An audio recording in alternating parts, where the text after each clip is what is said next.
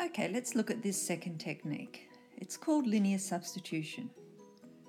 When you first look at this problem, it does look like a substitution. If you let u equal 3x minus 4 and differentiate, you get 3.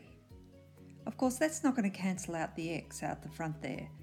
So we're going to have to do something else. We're going to have to do like a uh, reverse substitution to make it happen.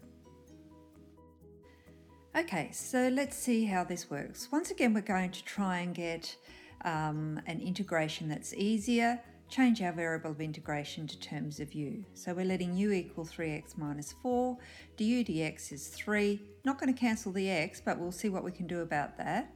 Rearrange to get dx equals, but we also are going to rearrange that u equals 3x minus 4 to get x equals.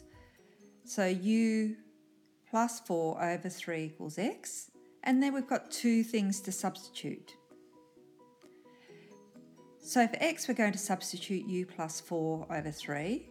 And then we've got the square root of u, du over 3. Bringing those coefficients out the front, we've got 1 ninth, u plus 4 times u to the half du. Now we can expand that bracket, get u to the 3 over 2, 1 plus a half is 3 over 2 add 4u to the half. All right, so now we're anti-differentiating, adding 1 onto the power and dividing by that number, getting our answer in terms of u. Our objective was um, to get an easier integral and we got that. Don't forget though that we have to put our answer back in terms of x, so we'll have to substitute back in the u for 3x minus 4. And there we have it. This technique is called linear substitution because we've got two linear factors here, x and 3x minus 4. Have a look at this example that I'd like you to try.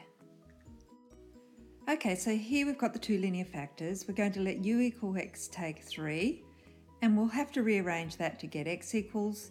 But stop the video now, give it a go, and then go on and look at your answer.